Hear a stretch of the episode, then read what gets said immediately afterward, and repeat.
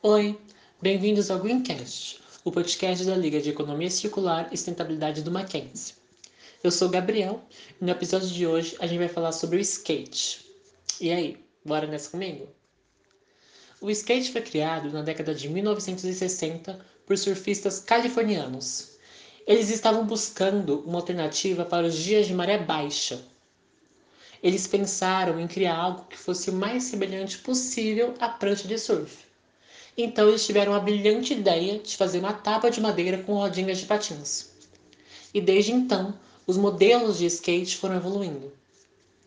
Segundo uma apuração do Datafolha de 2010, cerca de 3,8 milhões de pessoas no Brasil andam de skate.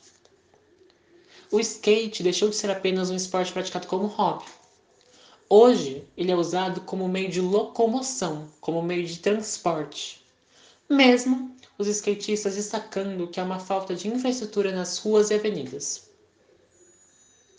A prática desse esporte traz alguns benefícios, como a pessoa que o pratica adquire habilidade de coordenação da perna, abdômen e dos braços. Ela aprende a cair e a se prevenir de quedas. A prática também melhora o sistema cardiovascular e ele aumenta a concentração, pois a pessoa que o pratica tem a mente focada para realizar a manobra com perfeição. Assim, isso contribui para o seu equilíbrio emocional, porque faz com que ela deixe o estresse e a ansiedade em segundo plano.